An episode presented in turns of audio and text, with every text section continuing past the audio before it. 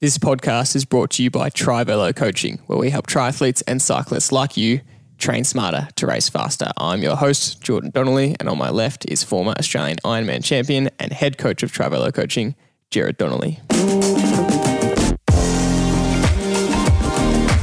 So we know that training adaptation doesn't actually occur in the training session itself, but instead in your recovery from the session. That's why you couldn't just do a hard session every single day and expect to improve. Your body needs time to recover and adapt in order to get to get the best training benefits. But so much emphasis is placed on the training sessions themselves. But what about how to do recovery well? What do you need to focus on when it's time to recover? How would you like to make sure that you're giving your body the best chance at optimal recovery and maximum growth from training? We'll be talking all about recovery in this episode. But first, our starting segments is what are you grateful for? Dad, welcome to the episode. What are you grateful for? Thanks, George. Looking forward to uh, recovering hard in this episode. Um, as they say, always laughed at that sentence. Um, it's an old football analogy. Come on, come on, guys! Big day today. Now we need to recover hard. Yeah, post game, if you get the win in the club rooms, just always hear the coach saying, recover hard tonight. I always thought that that was a message of them to go out and get blind drunk. Get on the beers, as Dan Andrews would say. Yep. Yes. Um, uh, my gratitude is a, uh, it's, uh, look, it's a, it's a little bit of a weird one, but uh, I, I just love seeing improvement, seeing people do PBs. Um, and I'm so grateful that we've got such a good little community in Trivelo coaching where everybody's on the same page and just trying to be a better version of themselves today than they were yesterday. And uh, a little message here and there back to me saying, you know, another another improvement. Thank you. The program's working. I'm grateful for that. Um, I'm grateful for the satisfaction I get from seeing people improve, but I'm more grateful that uh, people, you know, spend 10 seconds just messaging me saying, you know, how good it makes them feel to to continue to to improve, you know, over the journey. Those small little wins are so fun, aren't they? Where you you know you train hard for a block, you get a little win, you get a little improvement, uh, it just keeps you going, and I mean you push hard the next block, and you just um, it's a constant game of improvement, but it's really fun. Yeah, and uh, on that topic, it's like people often ask me, oh, "How far do you reckon I can go?" You know, as a runner, what what pace do you reckon I can run for the 10K? Mm-hmm. As a rider, what power do you reckon I can get? Can I get to 200 watts? Can I get to 250? Can I get to 300? And, oh, you know, there's, there's no ceiling, I don't reckon. Mm-hmm. Um, and I've seen many examples of people who I would never have thought could have achieved what they are, but they have. And, mm-hmm. and that's because I don't put limits on anybody. And, mm. and the answer is always, you know, your limit is yourself. Mm. Um, yeah. What are you, what are you prepared to do yeah. to get to those goals? Yeah. My gratitude, uh, nothing to do with athletes, just I'm grateful for streaming services. Uh, you know, there are half a dozen streaming services out at the moment. There's Netflix, Stan, Binge, Disney. Uh, there's a whole wide range. And um, I think most people are in a position where they have friends or family members who have signed up to at least one of them and just the ability to select any streaming service and choose any show that you want at your disposal, um, any movie, any show, any documentary at your fingertips. It's actually uh, really great to have. So, uh, very simple entertainment gratitude for me. Fantastic. Next segment is what has caught your attention recently, Dad. We're at the Sunny Coast 70.3 in the weekend. What caught your attention there? Um, I, I just got reminded from the results uh, just of our, our small group of athletes who managed to be in the Sunshine Coast to do the event because the majority of Australia was banned from from going to the event. So it was a bit of a unique uh, race where, you know, really it was just the Queenslanders who were able to, to get there and maybe some South Australians and Tasmanians. Um, so what what stood out and caught my attention was uh, a constant reminder of um, how important not only is your preparation, uh, but your pre-race plan and then the execution. So you can't have one without the other, without all three, obviously. You have to prepare well, you have to have a good plan for the race day, and then you have to execute. And and it was amazing. For the very first time, we had uh, almost every one of our athletes uh, end up with um, a, a PB, and it, it came down. What was the difference? It came down to them understanding the execution better and understanding their plan had to be really accurate and and it had to be flexible as well because mm. uh, the conditions can vary on you know for any given uh, weekend race you know time slot in the year. So it just blew my mind how important the execution part of the whole journey is and we just bang on about that so much. It's, it's funny uh, that we bang on about it so much yet it still blows your mind because it is true. It's just you see countless example after example and there's a reason that our motto is plan prepare perform. Yeah. yeah. And so it was really good to actually get 100% of the athletes who competed you know improve um, and and execute really well. And and in some cases say oh you know i could have actually gone a bit harder um, which is a really good sentence to say instead of you know i was I was creeping. If you asked the, I don't know how many there were actually in the weekend, I didn't check the total, it might have been a bit less than normal, 500 athletes or something. Um, how many of them felt like they had more in the tank at the end? I'd be surprised if there was more than three, four. it's interesting uh, when I, I go and look at all the results and in the age group categories, and I just um, love looking at um because um, the Ironman uh, results category has uh, your average pace for your run in the results, which without you having to look it up. So you can just click on female 50 to 55 and you can see what the average run pace for the first 30, 40, every, every athlete. You just, mm-hmm. and as you go through, you can see um, some athletes finish middle in the in the pack of their age group. Some athletes finish at the front end. Some athletes finish at the back end. And and there's a a, a shift with the run pace uh, in the from the middle to the back end where it just you know, there are some people who are doing seven minute K pace who are finishing in the middle of the pack. And yet there's some people at the end of the race who are doing six ten pace, yet they're at the end of the pack. And they've probably had a better day than the mm. middle of the pack person who's done a, you know, and that's what's kind of important to me is, you know, how are you finishing? That middle pack person who's doing a seven minute K pace is clearly walking for some, mm. uh, you know, percentage of that race. And and they would probably, even though they might have come 33rd and the person who did a 610 pace came 55th, that person who came 55th has had a better day. Yeah. Um, and that's what I'm sort of saying. Yeah, absolutely. Once again, our motto is plan, prepare, perform. And the performance part is just so much of the of the result compared to probably what people realize. They probably think that most of it is the training, but the performance on the day is, is everything.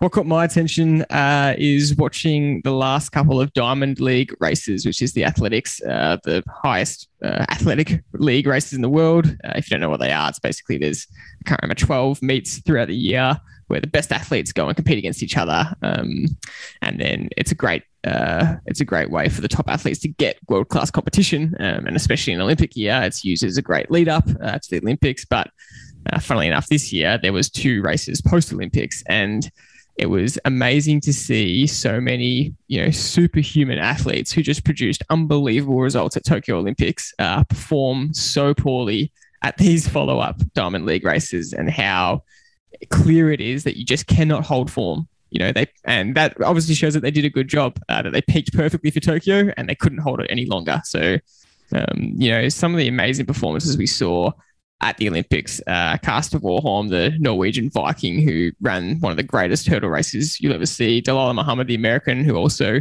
ran an unbelievable race to come second. Um, Peter Bol, the Aussie who um, ran a gun 1500 meter event to get to the final and come fourth. Uh, a lot of these athletes race these post diamond leagues and uh, just raced so slowly. Uh, a lot of the 1500 meter girls, uh, the 1500 meter was on fire at the Olympics. Um, and these same girls that were basically in the final um, all ran, you know, they all ran sub four minutes in the Tokyo final, 356, 357.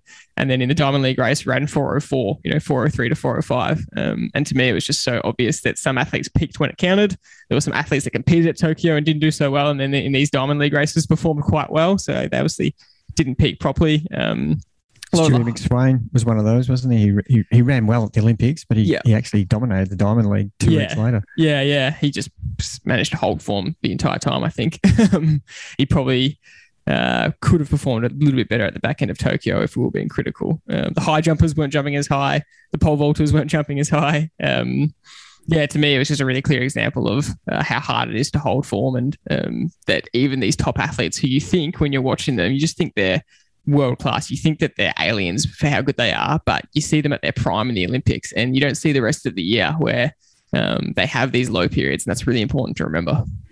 Yeah, it's a really good point, and uh, you can talk about that. And I do mention that a lot when I, you know, I always use uh, Peter Sagan as an example for cycling, where you know his his main thing is used to be the um, couple of one day classics in March um, and April. Then he'd have a training period for the Tour de France in July, and and you would absolutely see him uh, riding very average in January, February, and then come really good in a particular two or three week period during the, the classics, uh, you know, Paris Roubaix and Flanders and Flèche Wallonne and Amstel Gold, whatever those races are. And then you wouldn't hear much of him and he would be racing here and there, but not winning anything.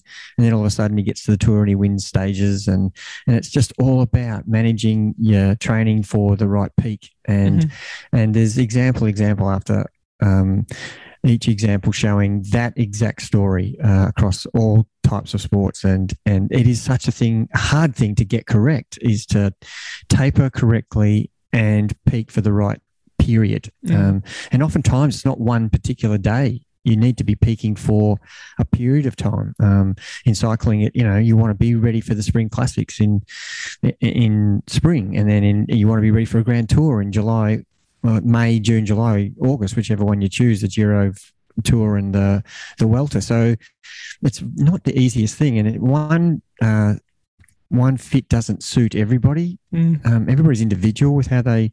it's a matter of finding what suits you better uh, through trial and, and error, basically. Mm. Mm.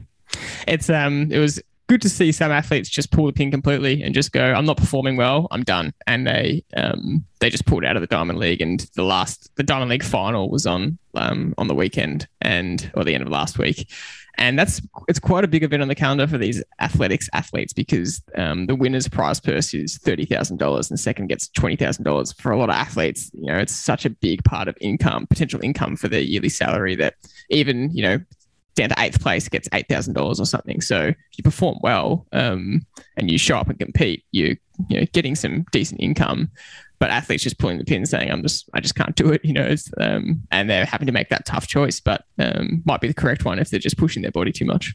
It raises another point too, doesn't it, George? Where you know you're getting points each Diamond League event over 10 to 12 events, and it's the one with the most points at the end of the uh, season who wins the first prize, second prize, third prize, etc. So they're really rewarding consistency. Um, and not the person who's who's going to peak on one particular period. So it's a bit of a dilemma, isn't it, for the athletes who are trying to forge a career uh, as a, a world class athlete or uh, manage to live as a as a, a professional. Um, yeah, it's a tough one. Yeah, definitely. You'll have to correct me if I'm wrong. I think that this year, I think that it was a grand final day last week. So I think whoever won on that day won. Uh, but I'm not 100% certain on that. Um, right. I just well, I did I did see a lot of the winners on that day. Maybe they just coincidentally had the most points for the year, but I don't think so. I think they really they were all holding up the Diamond League trophy. So right. Oh no, I think that'd be a bit sad if that was the case. Yeah, yeah, especially after um, maybe they did maybe they did that because um, the lead up to the Tokyo Games was so uh, different for each athlete. You know, they can't ask athletes to consistently show up to Diamond League events because there was four in the last six weeks up to Tokyo, and maybe that doesn't work with a specific athlete, so they get punished by not showing up to Diamond League. Maybe that's why they did that this year. Yeah, we can find that one out. Yeah.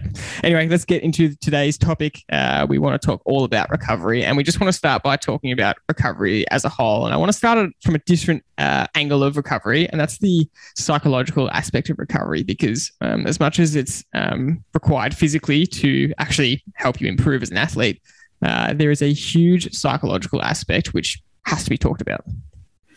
Yeah, and uh, one that a lot of people don't consider really. Uh, uh I I use that on myself a lot um, because I know in the hard training block um, I can just push myself a little bit more towards the end of the the block on the you know say we're doing two weeks of you know really solid training and I know that uh, on the, on the Sunday or the Saturday Sunday the last weekend I've just got to get through this and in my mind I've got recovery. I know that I'm going to have some easy days. So I can go for it in the last couple of days. Whereas if I'm in the middle week uh, of that block I'm sort of still protecting myself to finish the second week of the hard block um, so so definitely, whether that's real or whether it's just in my mind, I'm definitely uh, able to push.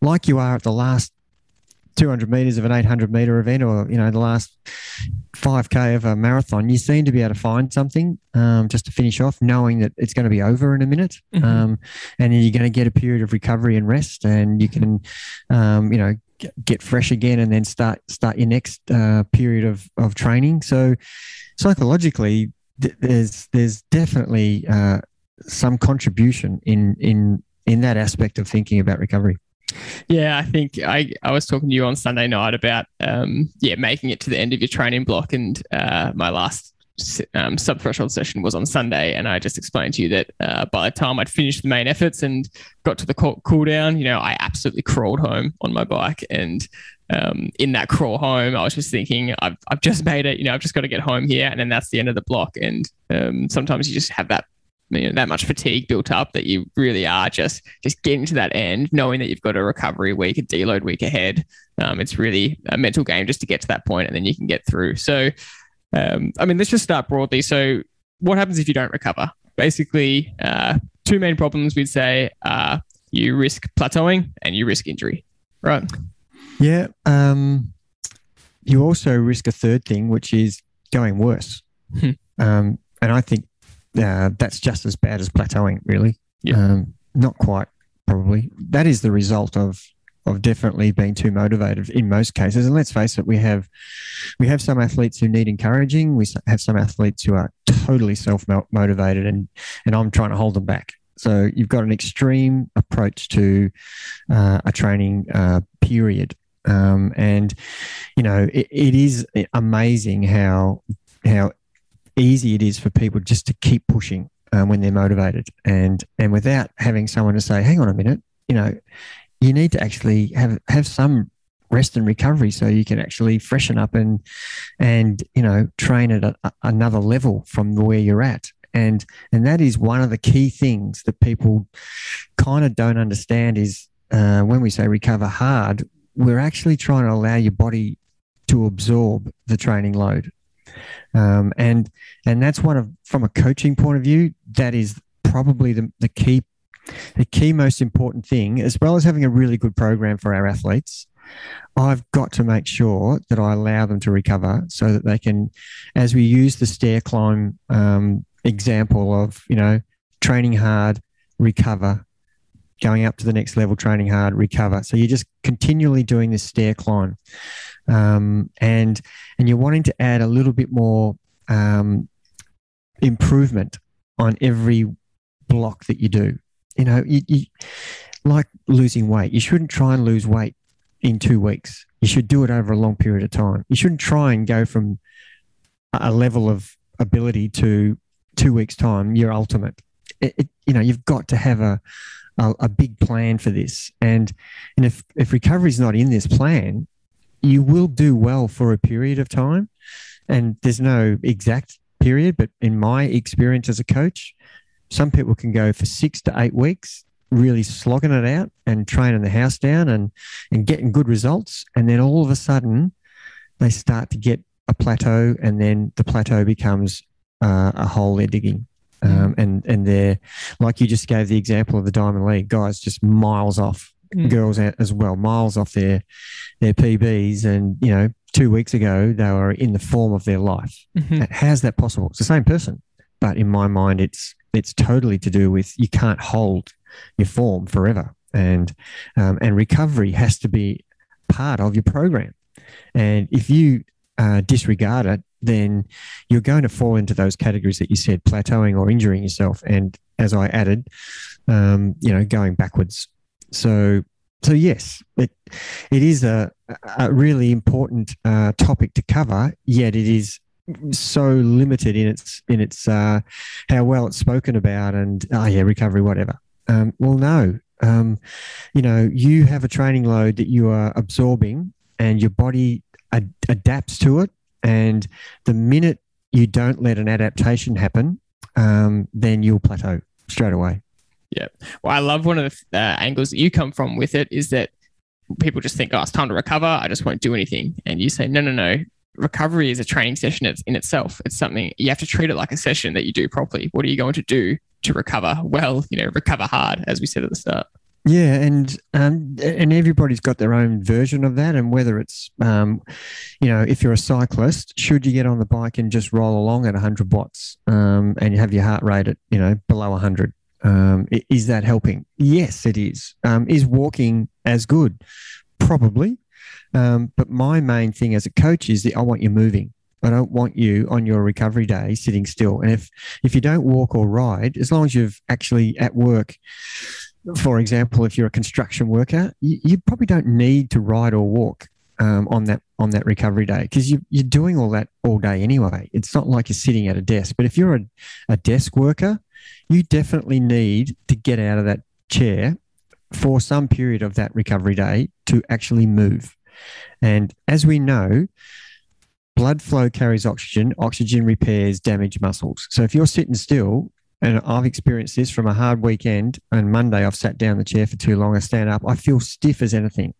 But if I've actually got up every hour and moved around, I don't feel half as bad. And, and that's just anecdotal for me. Um, and it is absolutely Im- imperative that I don't sit still for you know four or five hours on, on a trot. You shouldn't do that anyway. But yeah. but but you know I am going to be better by Tuesday if I've done some active recovery. Um, uh, and you know it, you've got to find out what works for you. And and definitely uh, I would do both an easy ride and a walk.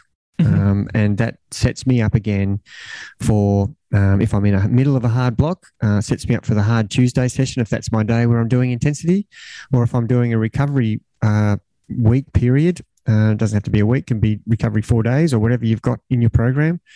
Um, then I'm going to progress from light light duties to a little bit more, um, and they're all in zone one and two. They're not they're not trying to do anything until you know until you've had at least four days mm-hmm. um, of of really looking after yourself and and letting your body uh, absorb the load that's just happened in the previous period.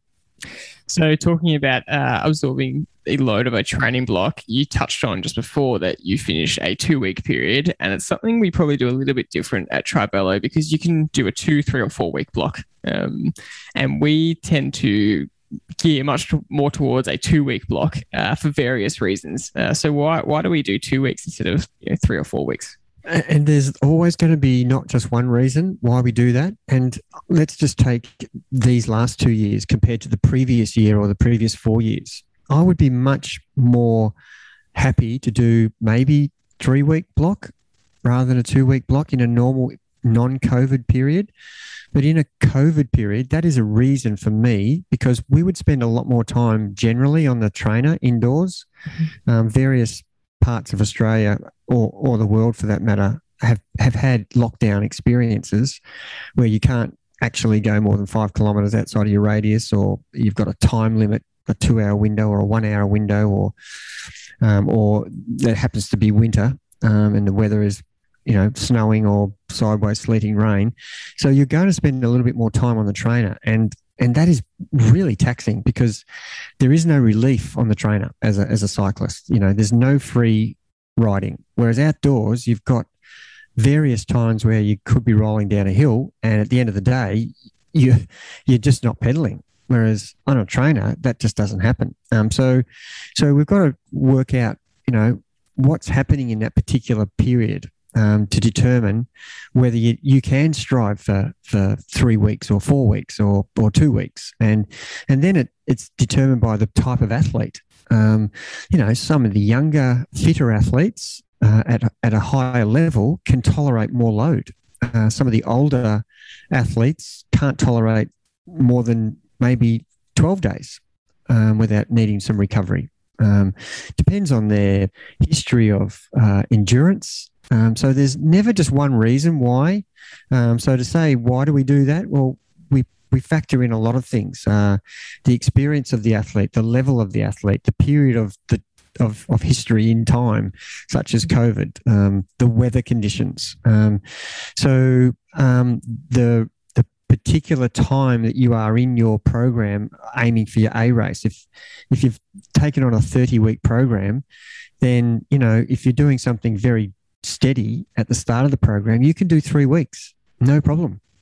But if you're at the pointy end at the race ready phase, you know you're struggling to manage two weeks because of the intensity. because uh, you're, you're peaking to a to a race. So so they're examples of of where one size doesn't fit all. And just because I, I might say, well, two weeks works well, that's what everybody should do. Well, it's actually not the case. Um, everybody is individual, and generally it'll work across across the board if if you know we're all experiencing the same weather the same conditions the same taper the same race that we're aiming for um, you know but other people they need to do a variety of that um, and and that is that is really important to understand that that can the the amount of time you train hard you know you've got to get the recovery sooner or later um, so to answer the question, th- there's no real reason, uh, exact one reason why we we do it this way. But uh, the other reason, the other point I want to make is that from our experience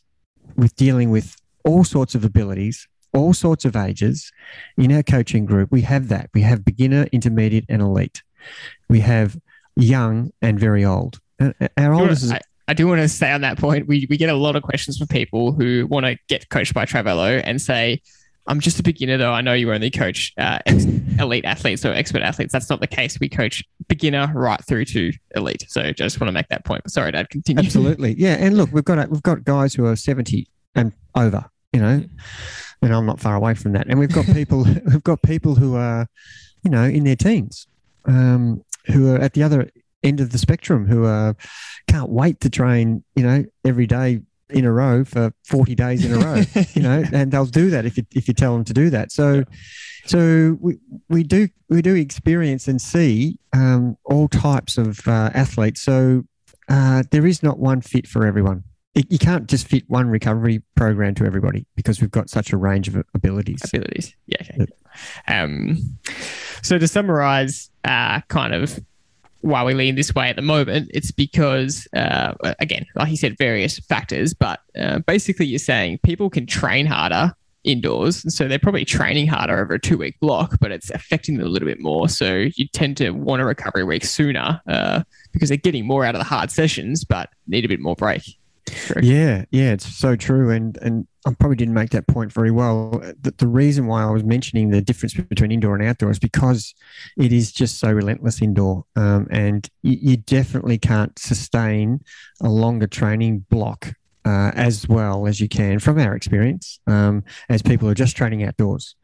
Um, yeah, so you know there are exceptions to every rule. So for me to say that that's that's going to happen to everybody. That's actually not true. Yeah. Um, but in general, we would find that uh, I, am definitely, you know, in our we are conservative. We we we don't want to be pushing the limit to see people break. That's that's never our intention, and and we don't want that to be our intention. We we want, like everything, if you do something that's extreme, it's going to be unsustainable. So we want it to be balanced and progress with the big picture, and have a journey uh, idea concept in your mind, um, and that will allow you to to gradually progress and not drive yourself into the ground where you end up sick because you've overtrained. Um, and that's why the recovery topic is so crucial. Yeah, we would rather be conservative, hold athletes back, sacrifice maybe some potential improvement, um, but with the types of improvements that we get and it might be arrogant to say, but with with the improvements that we get across the board, we're happy with the rate of improvement.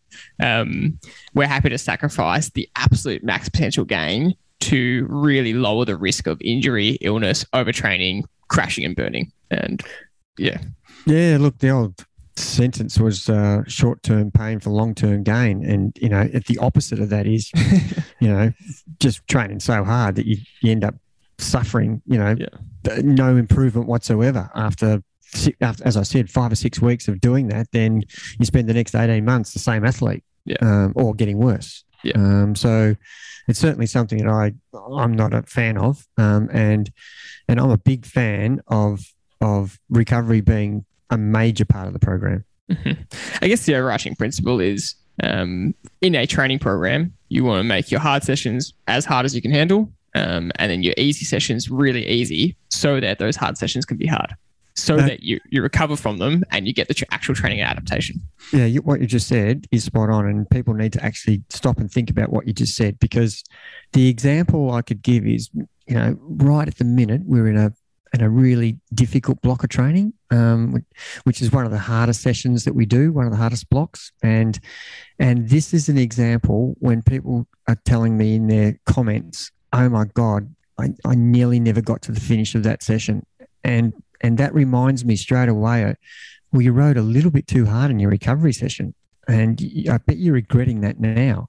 So, in order to train harder, you need to recover more harder. Um, yep. And and that that's you know that's the opposite to what we mean. We we want you to to really take it easy in your. It's not a fitness gain training session.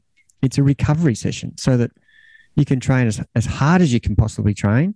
And if you're if you're recovering too hard, as in you know training training at a, a level that's you know not recovery, you, you can't hit the targets in the hard session. And that was brought home in you know one of the sessions during the week where it was extremely hard and a lot of people failed. And if, if you look back at what they did in their recovery day, it was too hard. Mm.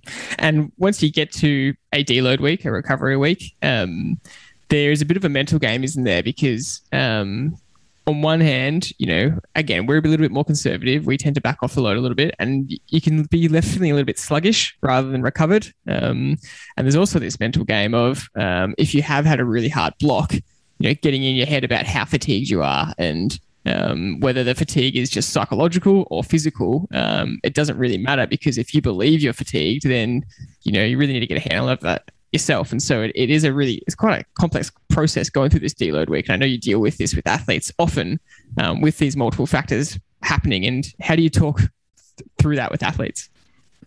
Um, I was thinking of the example you were uh, when you were talking there in the Olympics, there was I don't know. It wasn't. It was another. It might have been a Diamond League where they miscalculated the laps of one of the events, and and they know, rang the bell a lap early. I think it was a five k, and the yeah. guys, the guys on the track. I mean, they know what their five k time is. So when they were going to get the bell lap, and they were at eleven minutes for five k, and they were about to do some, you know, forty second world record. yeah. They must have been questioning the, the bell lap counter guy. Anyway, they half the field sprinted to the finish. And then some of the other guys cottoned on that that wasn't the finish. There was still another lap because the bell got rung again for the sec. But psychologically, that's the analogy I want to I want to compare is because you're racing because you think this is the last lap, and then the guys who finished first and second were all looking at each other, and they heard the bell when they finished the, went across the finish line they had, well, I've got another lap. Well, they were done mentally. They were, yeah. and physically, they were, they'd done everything. And, and it was interesting watching the two guys. One guy got his act together and then started going again. And the other guy was done mentally. He, he just could not get it together till halfway down the back straight. I don't know if you remember that race. Yeah, yeah, yeah. Um, and that's that's kind of how, you know, obviously there's physical tiredness there um, from the training block, from doing a lap too fast with a lap to go. But you, you can go again. Um, if I tell you, Jordan, you're tired and you need a rest, you will believe that because that's what I've told you, and you you trust that I know what you're feeling. But if I said to you, no, you're good to go, you can you can have another week of this, you'll trust that as well. And you're relying on the fact that I'm using good evidence from your training data to give you that information. Um, and and you will be amazed at how someone just reminding you that you're able to do that um, and in that case of doing it the, the lap's too short well i know there's still a lap to go so i can decide whether i want to try or whether i want to just give up. Um, and and you can go again um, if if you have the right mindset. Um, but we don't want it to be we want it to be more real rather than uh, motivating you telling you can go again. We, we want to actually know that we are getting it right. So that's why you know we have a lot of data to, to look at to to measure where you're at, um, and not to see your fatigue level, you know, over forty where it shouldn't be. Um, and you know, it, the minute it gets to that point, you know, you need to be stopping training altogether almost, so to to give yourself a time to recover. Um, so, um, you know, and and of course the data has to be accurate. Um, so so sometimes when we're having uh, a recovery period, um, our body seems not to cope that well. We feel a little bit tired and, and flat. Um, and whether that's psychological or actual, actually real, um, it's hard to measure. Um, but it, it is a common theme that I get uh, feedback from that, oh, don't feel so good this week. And, and the point about that is the body will adapt to hard training, it'll adapt to easy training, it'll adapt to no training. Um, it does have a period where it uh, needs to adapt, though. So, um, as we build in the hard training sessions, the body will cope better as you as you go through the session. Just like if you did an individual session where you're doing four hill repeats, and the first one just feels crap because you're not used to the hill repeat, and then by the time you get to the third one, your body's like flowing, and you know, and you're really performing well, and it seems so much easier than the first effort. Um, the same thing happens with the body adapting to the training block. And the same thing is obviously going to happen to adapting to recovery. Um, you know, it, it's not used to it. And the body doesn't like change. It likes to be doing the same thing. So the minute you go from hard to all of a sudden easy, the body's going, What are you doing to me now? Um, I was getting used to training hard. Now you're forcing me to do easy stuff. And it takes two or three days. And then, you know, it's good to have in that recovery period a good rest and recovery period, and then start with a little bit of intensity in that period, just to remind the body that it's not all, you know, rest and, and recovery. It's it's still you've got to train through this period, but we're just reducing the intensity. So we're getting rid of fatigue, so the body can um, not only adapt but absorb the training load that it's been uh, exposed to in the previous two weeks or three weeks or six weeks whatever you've been doing. Yeah, that's a really good point because what you're talking about there is that if you if we take a deload week for example, if you just remove all intensity um, and do a lighter week, uh, your body actually will detrain itself, um, be, and that's just a natural adaptation of the body. Which is why the aim is to keep some intensity in throughout the week, reduce the overall volume, but keep some intensity in there. And we call it, you know, waking the body up, waking the legs up. And we sure we have a few days of just pure recovery. Um, but in these deload weeks, we make sure there's one intensity day. You know, and it doesn't have to be the biggest intensity day of your block. It's just a, a intensity day. We have, um, you know, we have these these ride and run, waking up the leg sessions where it's a zone two style effort, whether it's on the bike or running, but with short efforts. You know, short you know race pace or race intensity efforts. Um, and just those little things throughout the week keep the body going almost keep the engine running um, plus a, a, one intensity day. Um, and that allows you to get through the week with minimizing that detraining adaptation that you're talking about um, while recovering lowering the volume um, and not having the same um, amount of intensity as a normal training week yeah, it, it, does sound a little bit complicated, I know, to the listener, but you know, what are you trying to achieve here? Well, you're just trying to get rid of fatigue. That mm. is basically the fatigue that you've accumulated.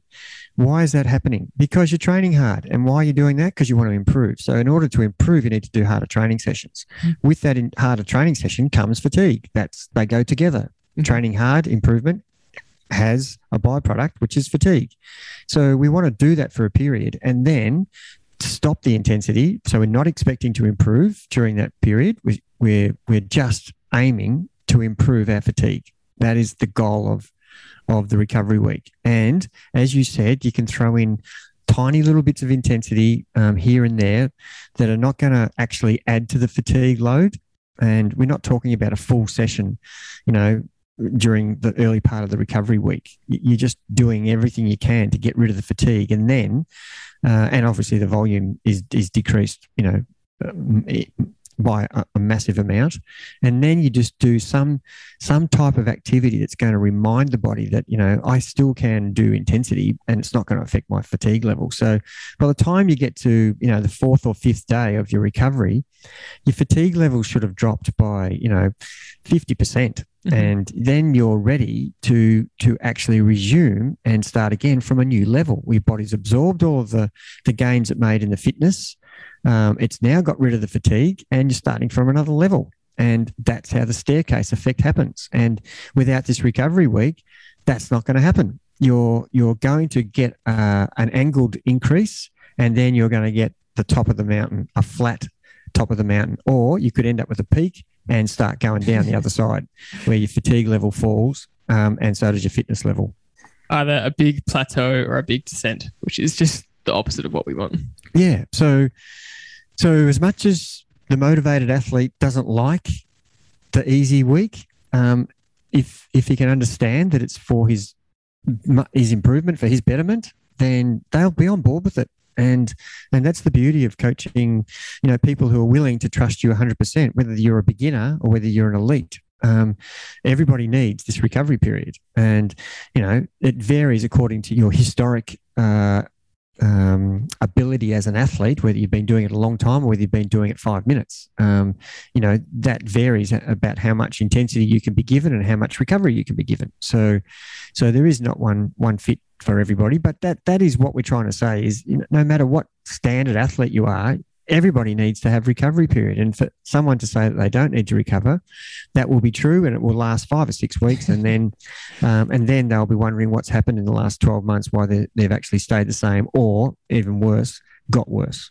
We've had plenty of examples of that where a really highly motivated athlete has, you know, said to you they want to do more and then they hit a crossroads and you say to them as the coach, this is what's going to happen if you do more. You can you're either going to go down the path of, you know, injury, illness, burnout, um, or you can change the path now, back it off a little bit, and in 12 weeks, you will have completed 12 weeks of consistent training. In 24 weeks, in six months, you will have completed six months of uninterrupted training, and you're going to be so much further ahead. And some athletes take your advice and do it, and six months down the track, they are in a really good spot. Some athletes think they know better. And like you said, within six to eight weeks, they're completely burnt out. You know, we often track athletes weekly scores of, and the score can come from how many sessions do they complete green, you know, how many sessions do they complete well, how many sessions do they miss, and those athletes that go down the wrong path by the six to eight week mark, suddenly they're completing zero out of eight sessions for the week. You know, it's not just like they're completing five out of eight; they just completely fall off. Yeah, and you can go one step further. What you've said is is absolutely accurate. You can go one step further, and some athletes have gone, I don't need the recovery. I'll just rest and I'll just train the house down on the hard sessions. I'll actually train harder than I'm, I'm asked to. Go over the ranges that are set, and have you know unbelievably great training sessions, and just do three of them out of the seven days, and and you know are happy with themselves. That's their mindset that they've actually they've actually you know, and that will work for a period of time. It will. You will improve, um, and and the thing the thing that's lacking is the consistency and, you know, two or three massive sessions doesn't make it a program or a year or an improvement. It, it is really short term and it's not big picture thinking because the body, again, will adapt to I only have to train three times a week. And, and then the minute you start to put more load into it, because all of a sudden you want to do an, a fourth session, you actually can't cope. And that's when you get sick or, or you get injured. Um, so, so not smashing above the ranges in the high intensity, but doing what you're supposed to be doing and making sure that you're consistently training uh, the the recovery days in between, whatever the other sessions are, it's in your program, will make you a better athlete than just doing the you know the three hard things uh, a week for for six weeks, and you know put those two athletes side by side, and the guy who's been consistent and stuck with uh, the program will be streets ahead. Yeah, and that's a really good segue to how we wanted to finish off the episode, and that's to talk about specific recovery interventions because when you recover, like we said at the start, you uh, can opt to do nothing and that's your recovery, but that's not what what we want. You know, there's ways to do recovery sessions as well as there's specific recovery interventions that you can have a look at. And we want to discuss some of them now, some of the options you have to help enhance your recovery. And some of the main ones are uh, massage, um, you know, compression, uh, the Normatec boots, you know, compression boots have become very wildly popular, um, self massage guns. Obviously, sleep is a major factor in your recovery. Nutrition is a major factor. You spoke uh, in detail about active recovery um, at the start of the episode. And it must be said that all these uh, intervention aids uh, are great. But one point we wanted to make is that the evidence for these isn't actually that strong. Um, but it's not always about that, is it? It's it's um, a combination of you know finding what works for you and your own experience, um, knowing that um, something like uh, active recovery even um, hasn't actually got empirical evidence proving that it is um, it improves performance. You know, but you yourself you said, and I would absolutely vouch for this as well. If I do some active walking uh, in a recovery session or recovery week, uh, it absolutely helps me feel better. Whether that's purely psychological or not doesn't matter for me. No, and that's what we want to find. We want to find what makes you feel better. And if, if in whether you're uh, placebo feeling better or not, it doesn't matter. It doesn't matter the reason, as long as you actually do feel better. Um, and if you feel worse by doing that, um, and it's and you've given yourself a chance to adapt to it, and you still feel worse, then you might need to rethink that. Um, but there's some really good, you know, one percenters as we call them, um, and you know, as you say, there, it's all about making you feel better about the next session. And, and for example, on a, a Saturday big endurance ride, if that happens to be the day where you do your endurance ride, I know if I don't do anything on the Friday, and I'm talking do anything walk or do an easy recovery ride rather than just do nothing, the first part of my Saturday endurance ride is not that fun. It, it feels like I haven't ridden for a few days. Mm-hmm. Um, well, I have actually haven't ridden for a day, but it just feels like I've had you know days off. Mm-hmm. Um, it takes me an hour and a half to get into the into the ride sort of thing. So when I've done something on the Friday, um, whether it's it's actually physiological adaptation or just mental, I feel better for mm-hmm. doing it. So I'm going to do that. Yeah. Um, and this is the same with massage. Do you feel better after a massage? Well, if you do, then keep doing it. Yeah. If you text me saying I couldn't do the next day's session because I had such a deep tissue massage that I couldn't actually ride the next day, well, that's not helpful that's something you shouldn't do. Mm. You should ask the masseur to go easier on you mm-hmm. so that you can actually or reschedule the massage for another day. Mm-hmm. Uh, do it on the day after you've had your, or do it on the day of your high intensity after the high intensity session. So you're not compromising the actual training uh, uh, program. And you know, massages are good for the for the recovery week. Um, if you can only have one once a month, then that's or once every three weeks or whatever your your period of training is. That's good. But you know, scheduling things like this like ma- hard massages when you want to actually train hard and it's, it's hurting you mm. that's not a good a good a good idea and i would you know really uh, hesitate to to recommend that that you know just because you have a, a, massage on a monday and then every tuesday you struggle it, it's just not you just don't want that in your program yeah. Um, so um, you know i'm a big believer in massage and whether it's self massage or or you know using the gun um, uh, or getting someone to massage your legs or your back or whatever it is. I it works for me, but that, you know, as I said many times, it doesn't actually uh, work for everybody. So um, those who've never tried it should try it. Those who have have used it and don't think it works, then that's that's exactly what you should do. Not not use it again. Um, and those who are happy with it, keep doing it.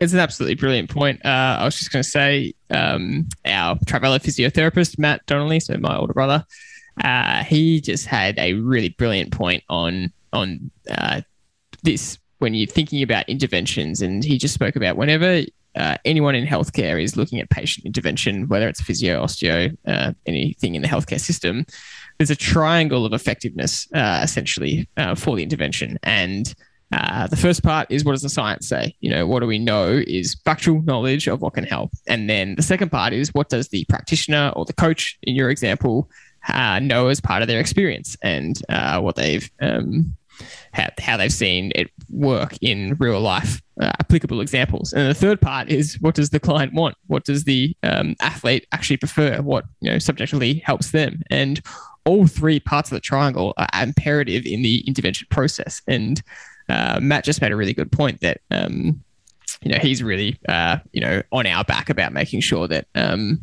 any anything we're doing in Trivelo is science based, which is very nice to have. Um, it's good to have that knowledge behind us. Um, but he's also aware that some professionals are so uh, science um, based in their lens that they just cannot apply it to real world examples and they're not taking into account the other part which is what the athlete actually wants you know and some of the problem with a lot of scientific interventions is that they're consistently inconclusive because it's hard to get uh, well balanced uh, objective um, results from studies. It's just it's really hard to um, do that a lot of the time, and so you do have to take into account you know coaches' experience and practitioner experience. You do have to take into account what the athlete feels is, is good for them as well. So uh, he he made a good point about massage. What you're talking about, saying that there actually isn't that much evidence to say that massage you know, improves recovery or performance. Um, but he himself, as a physio, will always opt for ma- massage uh, as a treatment um, because of his experience. And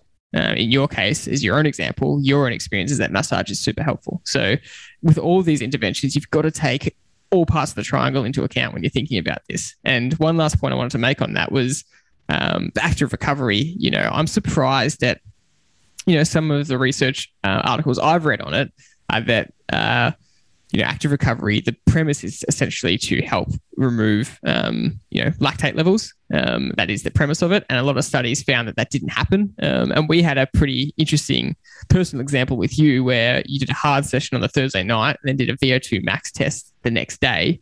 And you'd done a cool down and everything. Um, but the next day, you started the VO2 max test and your blood lactate levels, he was shocked at how high they were in the first 10 seconds. He goes, because he, he takes the first your lactate levels at the very start just to see what um, your your starting baseline is. And he kind of said, "This isn't right. You know, what have you done this morning?" Um, and then after two or four minutes of pedaling, he took your blood lactate level again and it was half of what it was when you started the session. Um, and it took that two to four minutes of pedaling to almost remove that excess lactate from your body. And so that, um, to me, would be an indicator of real life application of active recovery working. And I know that again, that's not um, empirical evidence, but it's um, a point worth making in when you're thinking about this triangle. Yeah, and it's what I was trying to say before. You know, I definitely ride better the next day if I've had some active recovery. And you know that lactate measurement proved it to me, um, and I didn't need that. I didn't need that to prove it. I knew that from the, yeah. feel I had. Um, yeah. But it was good to get that you know back up um, to, to make sure it wasn't I wasn't it wasn't a, in my imagination. It's just mm. it is actually real. But like in terms of the the specific interventions we're talking about, I just think sleep is one of the key things that you know can't be underestimated. And and you know whenever anybody's sick, what is the natural go to as a human? What do we do? We want to sleep.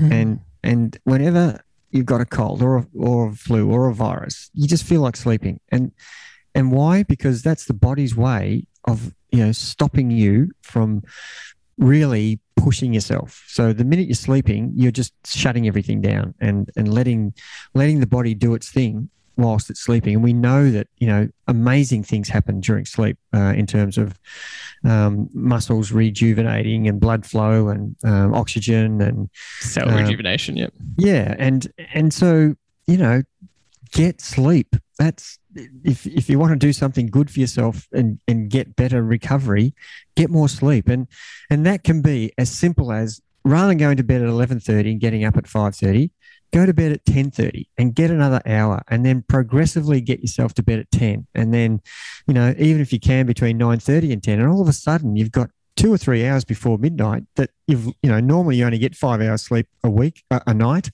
and now all of a sudden you're up to seven and your body will amazingly feel better. Um, and the body will adapt to more sleep. Oh i can't sleep that long. I just can't. I just i just wake up.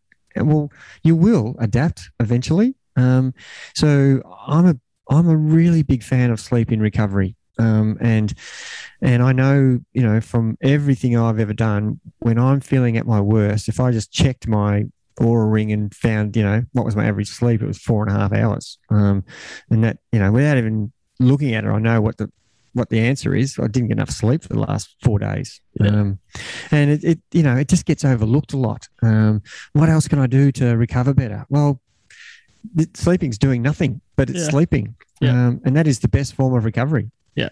And sleep and nutrition are a little bit different to the other one percenters we're talking about because they have ample evidence behind them that they are absolutely vital in recovery and performance. Um, yeah, that's without question.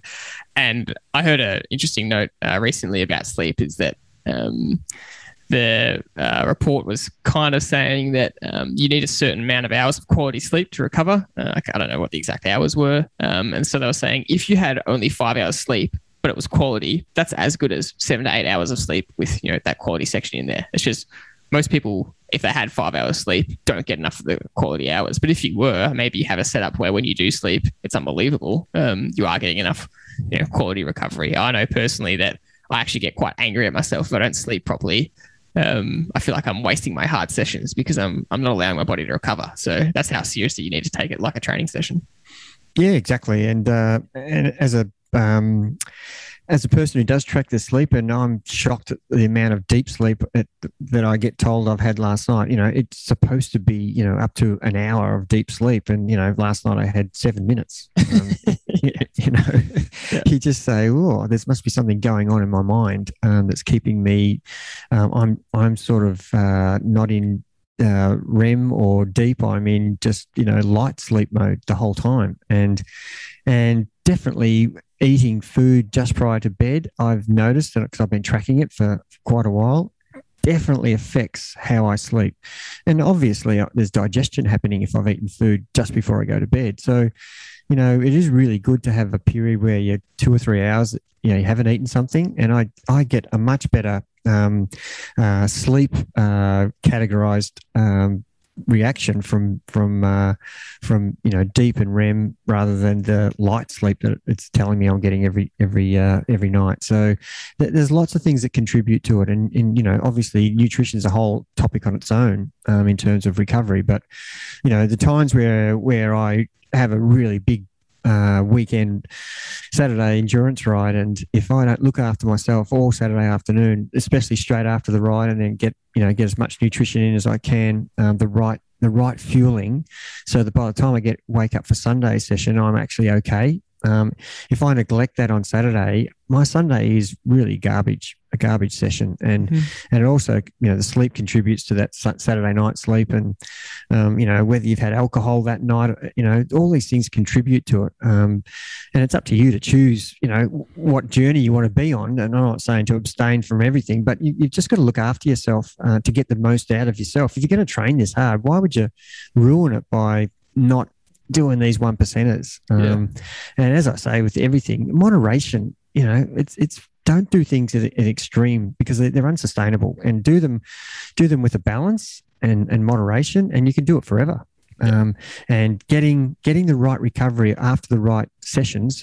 You know, I don't need to take recovery drinks after my recovery ride. That it's just not necessary. You know, hydration from water is enough. Mm-hmm. But on a big day where I've gone out for four to six hours, I'm going to need some sort of nutrition to help repair everything that's, that I've damaged from that from that hard session. Um, and to neglect that, I know I don't recover better the next day.